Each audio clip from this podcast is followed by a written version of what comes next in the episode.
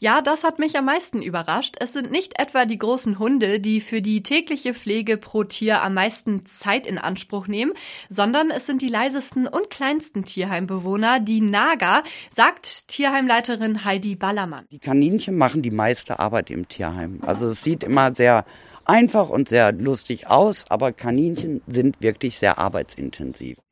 Aber warum ist das eigentlich so? Schließlich müssen die Kaninchen nicht täglich zum Spazierengehen ausgeführt oder gebürstet werden. Die Zeit, die man braucht. Die pullern ja viel hin und Urinstein ist nicht gerade lustig, der macht uns die Fliesen kaputt. Also das heißt, wir müssen immer sehr gutes Streu nehmen und wirklich immer schruppen wie die Teufel. Und das kostet richtig Zeit. Und durch die großzügigen Innen- und Außenbereiche der Villa Martin, dem neuen Nagerhaus, gibt es da eben auch viel, was täglich gesäubert werden muss.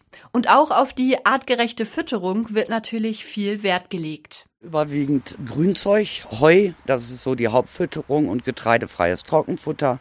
Und jetzt ist eben so die Zeit, wo sie gefüttert, gereinigt werden. Aber dieses Futter wird natürlich auch immer teurer. Die Inflation macht vor Einrichtungen wie dem Tierheim kein Halt, so Ballermann. Das haben alle Bürger mitgekriegt. Also die Preise sind auch genauso hochgeschossen.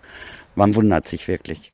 Aber aus dem Nagerhaus gibt es auch gute Nachrichten. Die Vermittlungsquote bei Kaninchen, Meerschweinchen und Co. ist relativ hoch und dank der sozialen Medien können regelmäßig artgerechte Plätzchen für die kleinen Bewohner des Tierheims gefunden werden. Das funktioniert wirklich ganz gut. Wir haben zum Glück Facebook, wir haben Instagram, wir haben die DWZ, die einmal die Woche ein Heimtier für uns macht und dann machen wir einfach so ein kleines Heimtier und da bewerben sich meist sehr nette Leute drauf. Manche warten ein bisschen länger und beim anderen geht es halt schneller.